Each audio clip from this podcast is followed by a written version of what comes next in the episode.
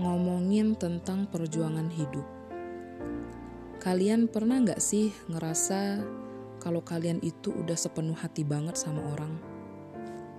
Entah itu teman, sahabat, rekan kerja, keluarga, bahkan pasangan kalian. Kalian udah ngelakuin semuanya buat mereka. Kadang sampai mengorbankan waktu kalian yang berharga buat mereka. Karena menurut aku, waktu itu adalah kado terbaik.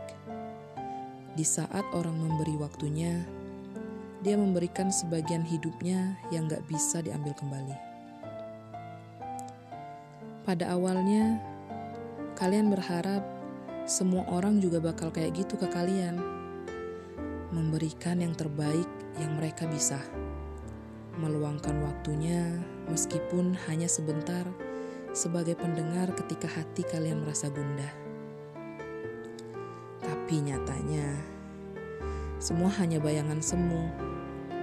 Semua yang udah kita lakukan buat mereka kayak tulisan di atas pasir pantai yang mudah banget tersapu sama ombak. Sakit sih, lumayan kecewa juga. Pasti nyesek banget ya.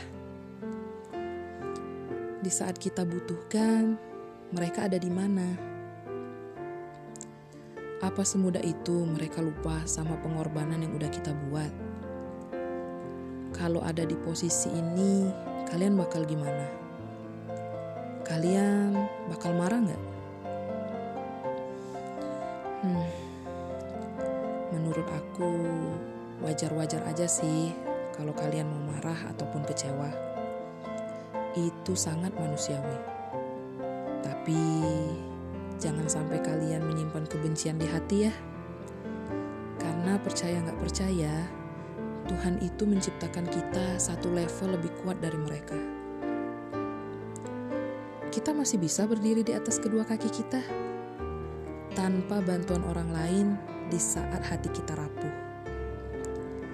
Jadi, buat kalian yang sekarang lagi ada di posisi kayak gini, Jangan pernah berhenti untuk berbuat baik sama siapa pun itu. Karena kita nggak pernah tahu gimana cara Tuhan membalas semua hal baik yang udah kita lakuin.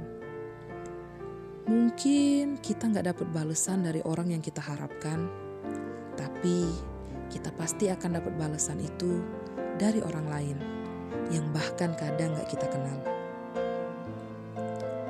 Buat kalian yang udah melewati fase ini, dan masih berbuat baik sampai sekarang, aku bangga banget sama kalian.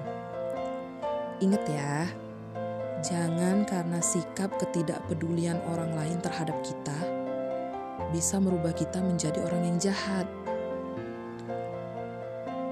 Buat akhir dari podcast kali ini, aku ada satu kutipan buat kalian.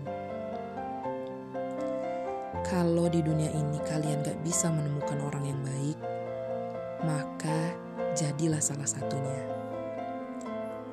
Oke, okay, bye.